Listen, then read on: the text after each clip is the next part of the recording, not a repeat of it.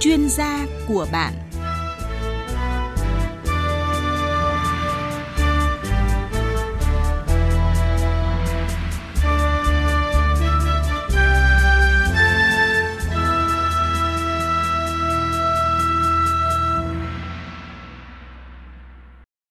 Thưa quý vị, thưa các bạn, theo báo cáo của các cơ quan quản lý chuyên ngành thú y, từ đầu năm 2022 đến nay, cả nước đã xảy ra 34 ổ dịch cúm gia cầm tại 19 tỉnh, thành phố và buộc tiêu hủy trên 77.000 con gia cầm. Từ nay đến cuối năm thì nguy cơ dịch bệnh cúm gia cầm lây lan và xảy ra trên phạm vi rộng là rất cao. Đặc biệt, theo thông tin của Bộ Y tế, thì tháng 10 vừa qua đã có một trường hợp người nhiễm virus cúm gia cầm chủng AH5 tại tỉnh Phú Thọ. Sau hơn 8 năm, Việt Nam không có trường hợp người tử vong hoặc nhiễm virus cúm gia cầm. Trong bối cảnh dịch bệnh cúm gia cầm cũng như nhiều loại dịch bệnh khác trên đàn vật nuôi ở trong nước đang có nguy cơ tái bùng phát và có nguy cơ lây lan sang người, thì trên thế giới các nước cũng đang ngày càng siết chặt và tăng cường các yêu cầu về kiểm dịch thú y đối với những mặt hàng chăn nuôi xuất khẩu thì việc xây dựng vùng an toàn dịch bệnh động vật theo chuẩn quốc tế được xác định là một trong những yêu cầu quan trọng để có được một ngành chăn nuôi đảm bảo an toàn, hướng tới đẩy mạnh xuất khẩu sản phẩm chăn nuôi. Vậy cần đáp ứng những yêu cầu gì để đạt tiêu chí vùng an toàn dịch bệnh động vật? Và khi tham gia vùng an toàn dịch bệnh động vật thì người chăn nuôi có những thuận lợi gì? Để giúp quý vị và các bạn, đặc biệt là người chăn nuôi hiểu rõ cũng như có những thông tin cụ thể về nội dung này, chương trình chuyên gia của bạn ngày hôm nay với sự tham gia của vị khách mời là Phó Giáo sư Tiến sĩ Lê Văn Năm, Phó Chủ tịch Hiệp hội Sản xuất Kinh doanh Thuốc Thú y Việt Nam, Phó Ban Khoa học Hiệp hội Gia cầm Việt Nam sẽ cùng chúng tôi giải đáp những câu hỏi liên quan.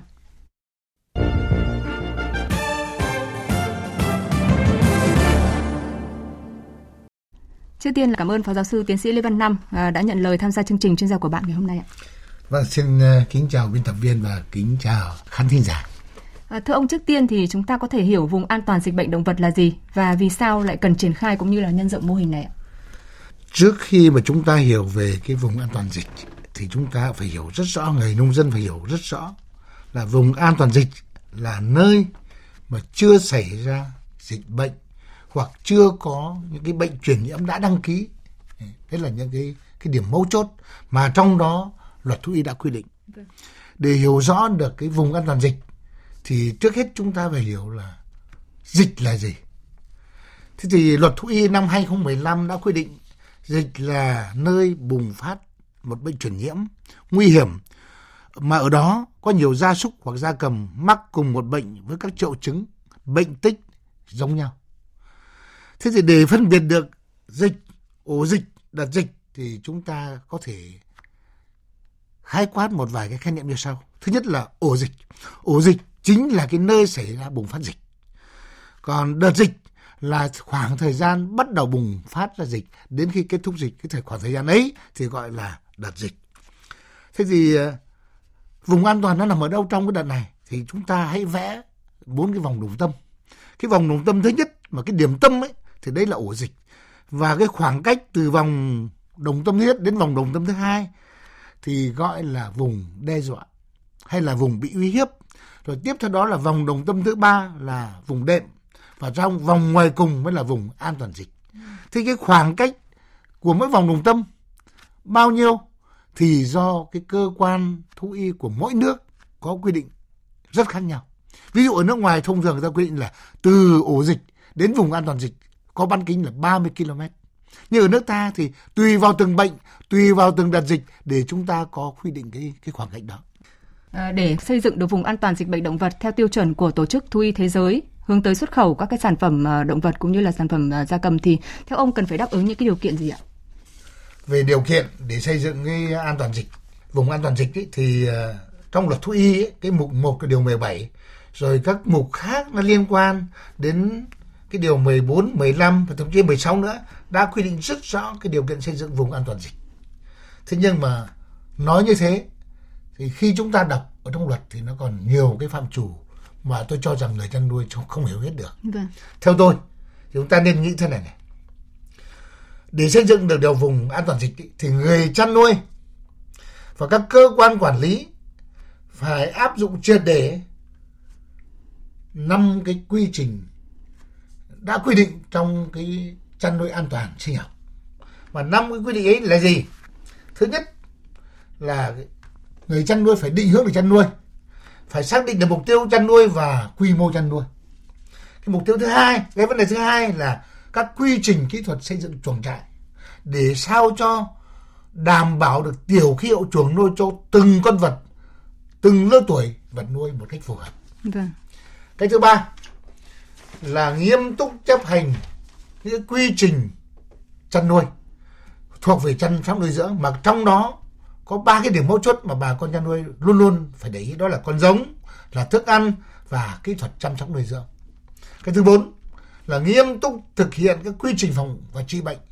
Thì ở đây ấy, toàn bộ cái khâu phòng trị bệnh nó tùy vào cái mức độ yêu cầu của mỗi vùng để chúng ta có những cái nó đúng hơn là sơ đồ chuẩn cho từng cho từng vùng cho từng gia đình cho từng trang trại một vâng. và cuối cùng là thực hiện đúng các quy định về lưu thông về sơ chế chế biến sản phẩm và, và trả lại cái sự cân bằng môi trường sinh thái tức là phải phải, phải bảo vệ được cái môi trường nuôi sinh trong chăn nuôi mà sao cho uh, trước khi tổ chức chăn nuôi nó như thế nào thì sau khi mình quá trình mình tổ chức chăn nuôi cũng phải được như thế tức là sạch sẽ và mọi người được được hưởng lợi vâng.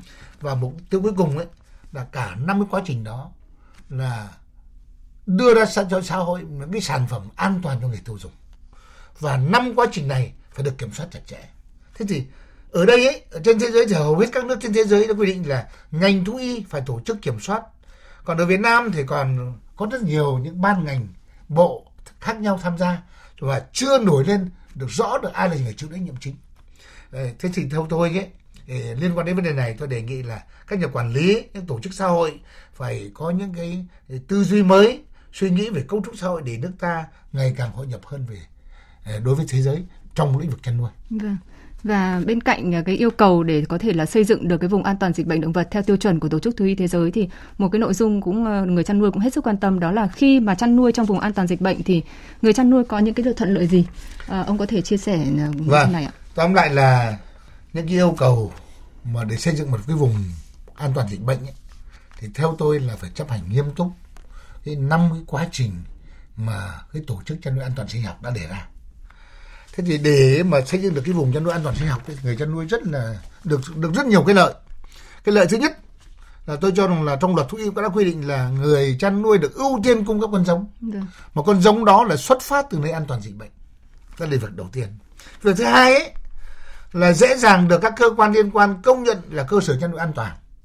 Và từ đây ấy thì các sản phẩm mà sản xuất ra ấy, dễ dàng được các cơ, cơ quan quản lý tạo điều kiện thuận lợi. Và người tiêu dùng thì tin cậy. Vâng. đấy là cái điều hai cái điều quan trọng nhất.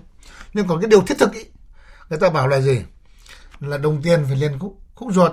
Tức là người chăn nuôi mà giữ và xây dựng được cái vùng an toàn dịch bệnh thì trước hết là họ được đạt được mục tiêu chăn nuôi. Tức là có kết quả chăn nuôi cái thứ hai là họ đảm bảo được vốn, ổn định được dịch bệnh và nâng cao được thu nhập, cải thiện được mức sống. Thế thì tôi cho là như thế là cái an sinh xã hội không những của một gia đình mà của cái vùng đó được ổn định vâng. rất là tốt vâng. và không những là có cái điều kiện để có thể là tiêu thụ được sản phẩm ổn định mà còn có có cái cơ hội để xuất khẩu nữa đúng không ạ đúng thế vâng.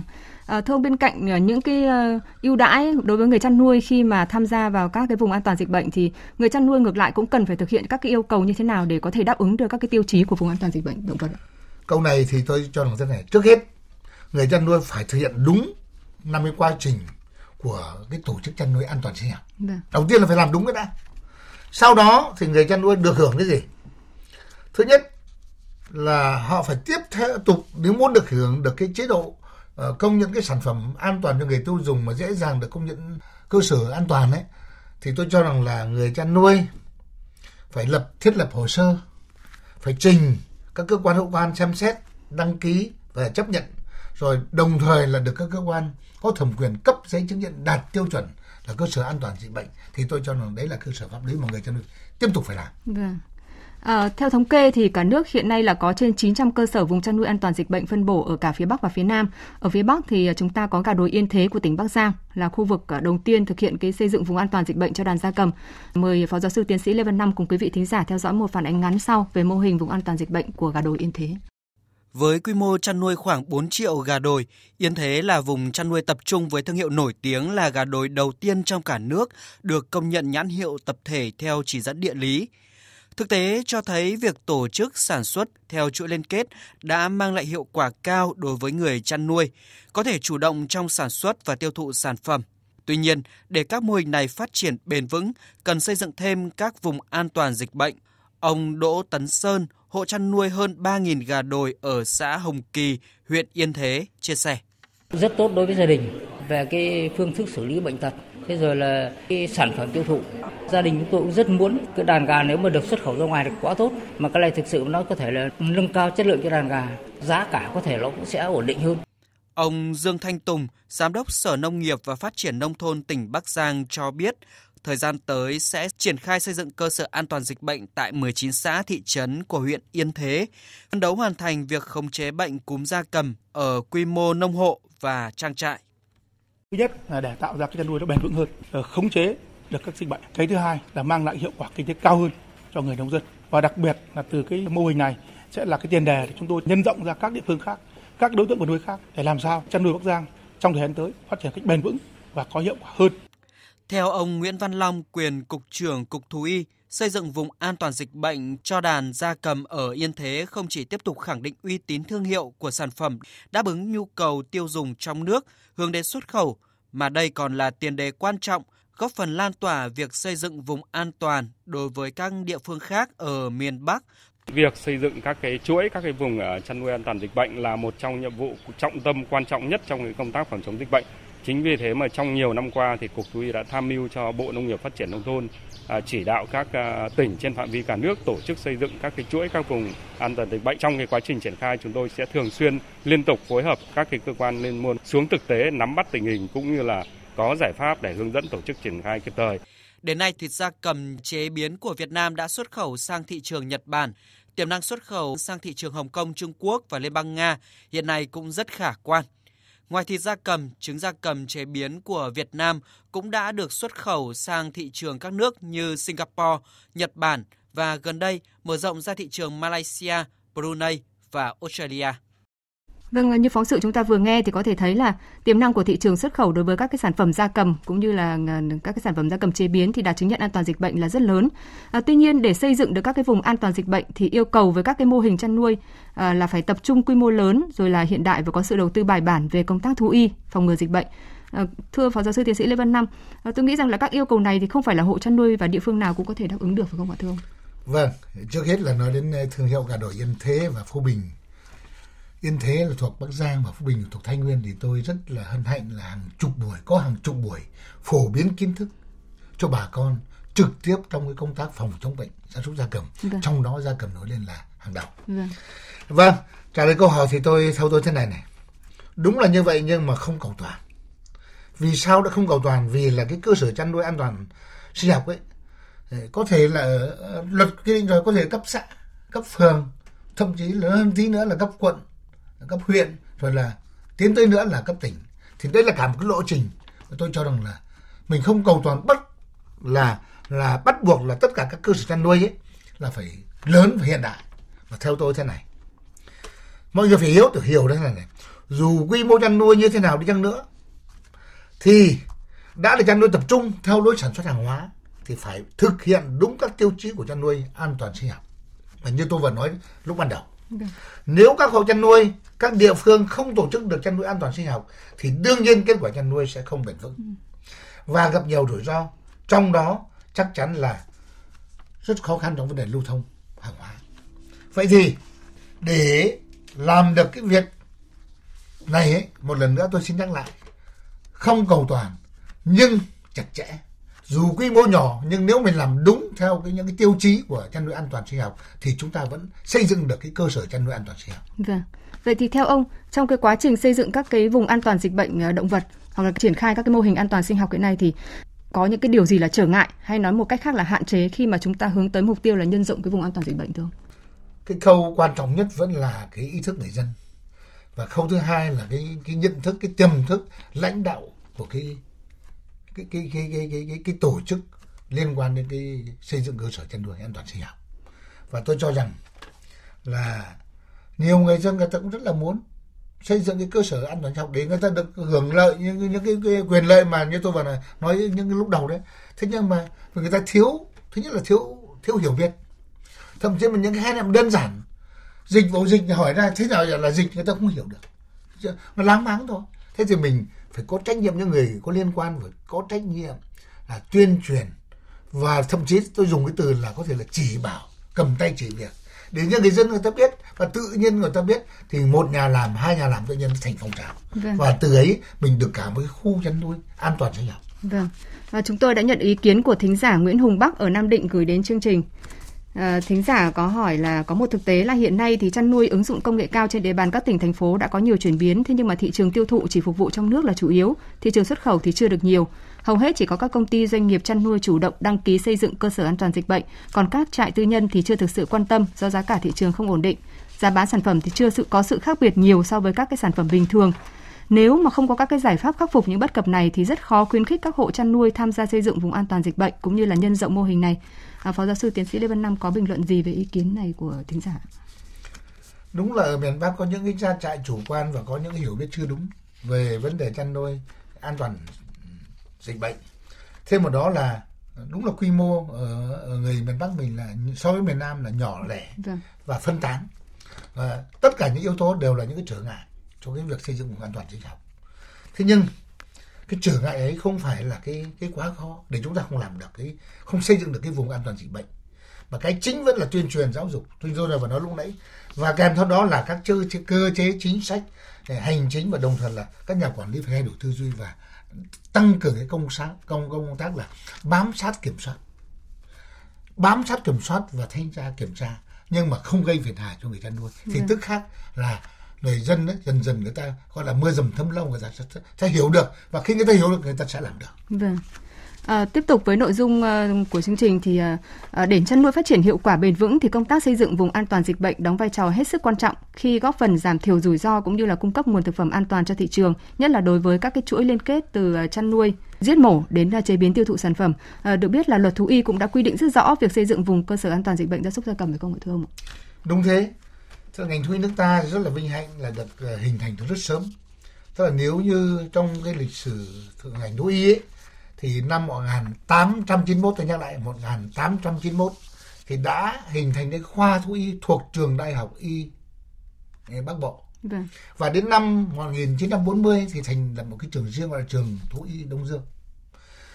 Và như vậy là chúng ta tất nhiên người thành lập này là là, là học trò à, tiêu biểu của Pasteur chính là uh, yếc xanh. Thế thì à, như vậy là từ năm 1981 và kể đến hôm nay thì chúng ta đã có 131 năm hình thành cái ngành thú y rồi.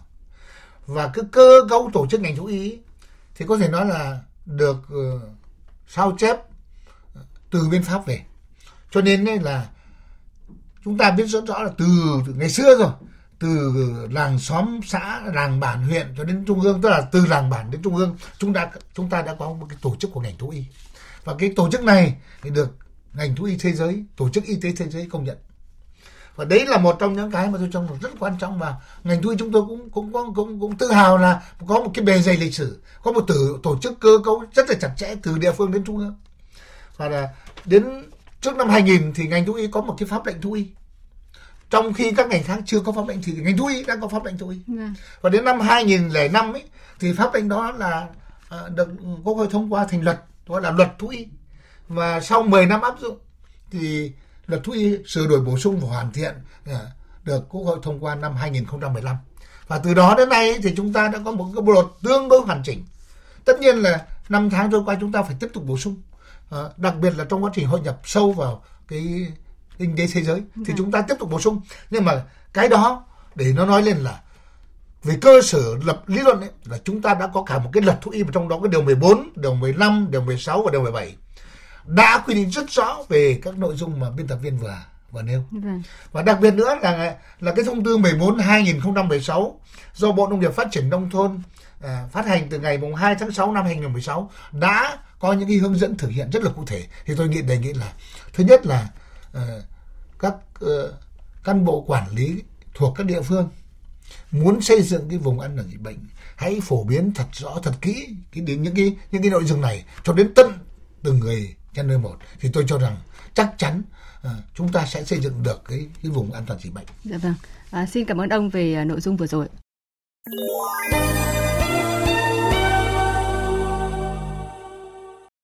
Quý vị và các bạn đang nghe chương trình chuyên gia của bạn với nội dung vùng an toàn dịch bệnh giải pháp ngăn ngừa dịch cúm gia cầm với sự tham gia của khách mời là Phó giáo sư tiến sĩ Lê Văn Năm, Phó Chủ tịch Hiệp hội Sản xuất Kinh doanh thuốc thú y Việt Nam, Phó ban khoa học Hiệp hội gia cầm Việt Nam. Và tiếp tục với nội dung của chương trình thì à, thưa Phó giáo sư tiến sĩ Lê Văn Năm, hiện nay theo ông thì à, những cái vướng mắc khó khăn đặt ra trong việc triển khai xây dựng các vùng an toàn dịch bệnh cũng như là mục tiêu nhân rộng mô hình này trên cả nước cần phải có giải pháp như thế nào? Vâng, chúng ta đang à, sống trong một cái bối cảnh nền kinh tế thị trường định hướng xã chủ nghĩa thì đã là kinh tế thị trường thì ai cũng có quyền tổ chức sản xuất kinh doanh. Miễn sao cho là nó phù hợp với với pháp luật. Vâng. thì tôi cho rằng đấy là một cái điều kiện thuận lợi để mở toang cánh cửa cho mỗi người mọi người đều tham gia. Đây là cái cái thuận lợi thứ nhất. Nhưng mà bên cái thuận lợi thì cái khó về nhận thức. Tức là đôi khi người ta tổ chức chăn nuôi nhưng mà thấy người ta nuôi nhà bên cạnh nuôi người ta mình cũng tổ chức chăn nuôi. Tức là theo phong trào mà không theo bài bản thì theo tôi cái khó là thứ nhất là mình phải nâng cao cái nhận thức cho người dân. Okay. Vâng. cái thứ hai là ngoài cái nhận thức về định hướng về kỹ thuật thì còn phải có một cái nhận thức về pháp lệnh. Thì trong đó nó người ta phải chịu kiểm soát cái gì? Người ta quyền được hưởng cái gì? Đấy ví dụ thế. Thế thì tất cả cái đó nó thuộc về tuyên truyền. Thì đấy là cái khó mà tôi cho rằng là mình có thể vượt qua. Cái khó thứ ba đó là vốn là đất đai là kỹ thuật thế thì nhiều người muốn tham vọng là mở những cái công ty còn người ta có đủ khả năng về mặt trình độ đủ khả năng về kinh nghiệm người ta có vốn người ta muốn mở một cái trang trại lớn nhưng lại vướng về đất đai chẳng hạn.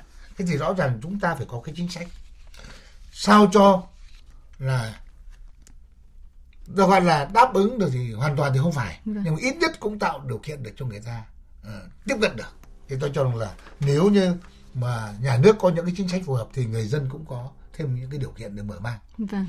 cái cuối cùng theo tôi là cái nhân rộng. Chúng ta không nên nhân rộng ồ ạt. Mà chúng ta nên xây dựng đấy ở trong luật cũng đã ghi rồi này. Thứ nhất là thôn sau đến xã phường không chúng ta làm từng dần dần từng bước một.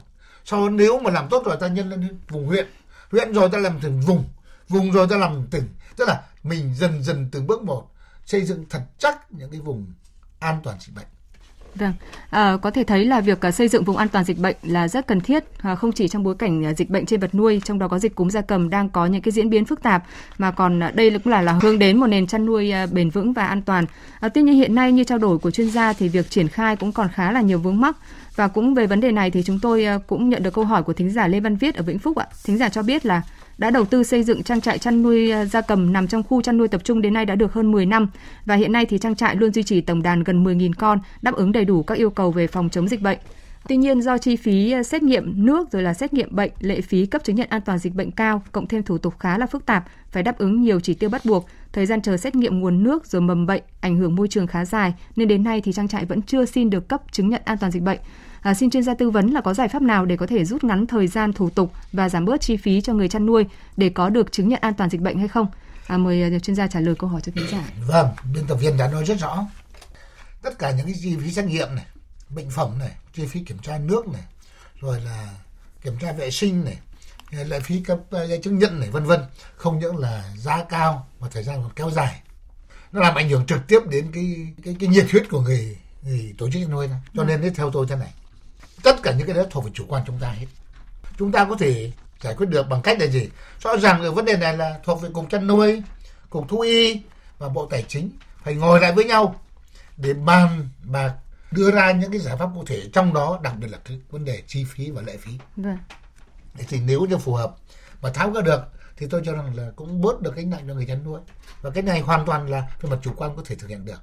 Vâng À, một cậu một rào cản không nhỏ nữa đến từ nguồn kinh phí triển khai. À, do phải bố trí ờ, kinh phí là như là lấy mẫu xét nghiệm đối với các cái loại bệnh khi mà xây dựng vùng cơ sở an toàn dịch bệnh.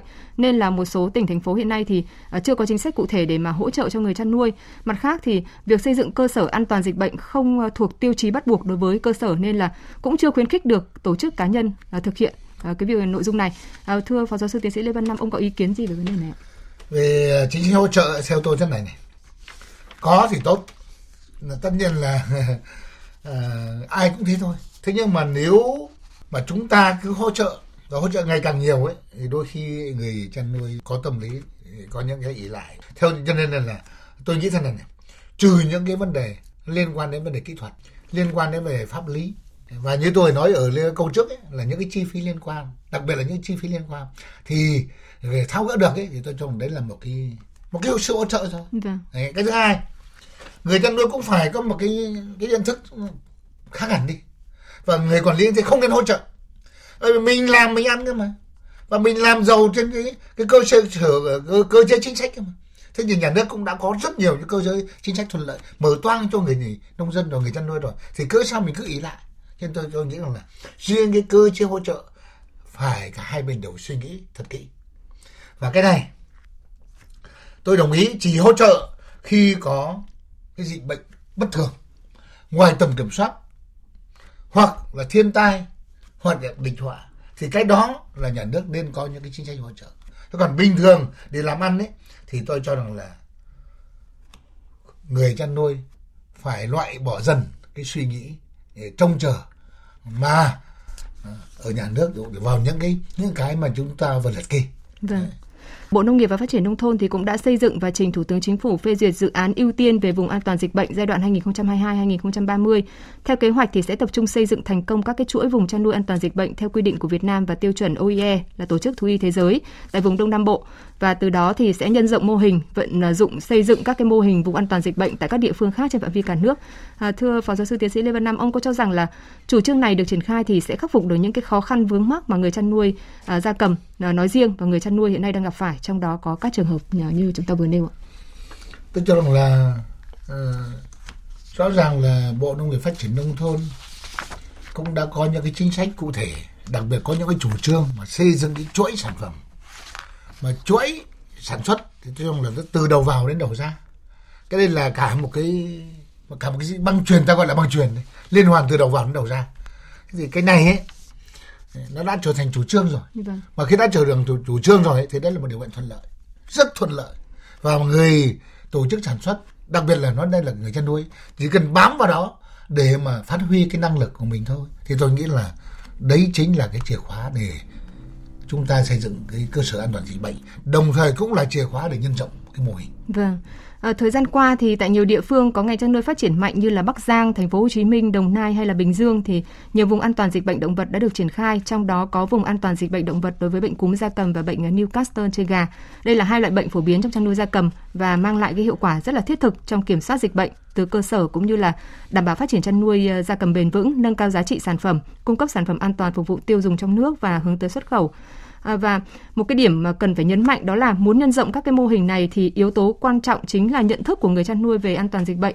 À, trong bối cảnh mà dịch cúm gia cầm không chỉ gây hại cho đàn vật nuôi mà còn có nguy cơ lây sang con người thì à, thưa phó giáo sư tiến sĩ Lê Văn Năm, theo ông thì cần phải có những cái giải pháp như thế nào để chúng ta có thể là nâng cao được nhận thức cho người chăn nuôi, mang lại hiệu quả trong cái bối cảnh là dịch bệnh vẫn còn diễn biến hết sức khó lường như hiện nay ạ? Tôi cho rằng không phải cúm riêng cúm hoặc Newcastle đâu, mà trong chăn nuôi gia cầm thì còn rất nhiều bệnh khác. Cho nên tôi nghĩ thế này này. Những cái bệnh mà trước đây nó là mang tính đại dịch Được. Vâng. như cúm gia cầm bây giờ nó truyền thành như là dịch địa phương. Thế thì rõ ràng ấy tại sao lại vậy? Là vì nó liên tục cái virus cúm nó liên tục biến đổi. Và do nó biến đổi về bản chất kháng nguyên cho nên biến đổi về cách biểu hiện hình thái biểu hiện rồi không những là hình thái biểu hiện còn cả cái cái bệnh tích rồi vân vân.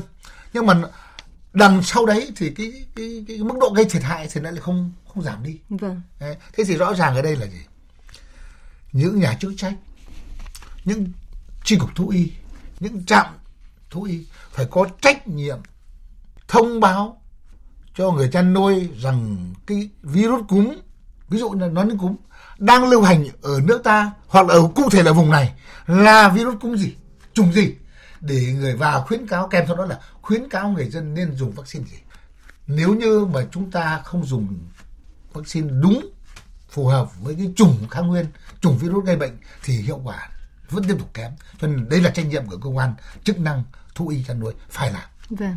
Xin cảm ơn ông. À, thưa quý vị, thưa các bạn, xây dựng vùng chăn nuôi an toàn dịch bệnh là mấu chốt để có thể phát triển ngành chăn nuôi một cách bền vững và đây cũng là điều kiện tiên quyết để à, chúng ta có thể là nâng cao năng suất hiệu quả, nâng cao khả năng cạnh tranh cho sản phẩm chăn nuôi, mở rộng à, thị trường tiêu thụ. Và để có thể nhân rộng các cái mô hình an toàn dịch bệnh thì Thời gian tới cũng như là chuyên gia cũng đã trao đổi, các ban ngành chức năng và chính quyền các địa phương cần đẩy mạnh tuyên truyền về lợi ích của việc xây dựng cơ sở an toàn dịch bệnh, hướng dẫn các hộ chăn nuôi về những quy định và cách thức đăng ký tham gia xây dựng. Bên cạnh đó thì từng bước loại bỏ chăn nuôi nhỏ lẻ trong khu dân cư và xây dựng các các cái trang trại, khu trang trại tập trung quy mô lớn, đầu tư hệ thống chuồng trại và thực hiện tốt công tác phòng chống dịch bệnh, xử lý môi trường, áp dụng công nghệ tự động hóa từng khâu và toàn bộ quá trình sản xuất. Những việc làm này thì sẽ không chỉ kiểm soát dịch bệnh mà còn tạo ra sản phẩm an toàn và phòng tránh nguy cơ virus cúm gia cầm lây sang người. Và tới đây thì thời lượng của chương trình chuyên gia của bạn cũng đã hết.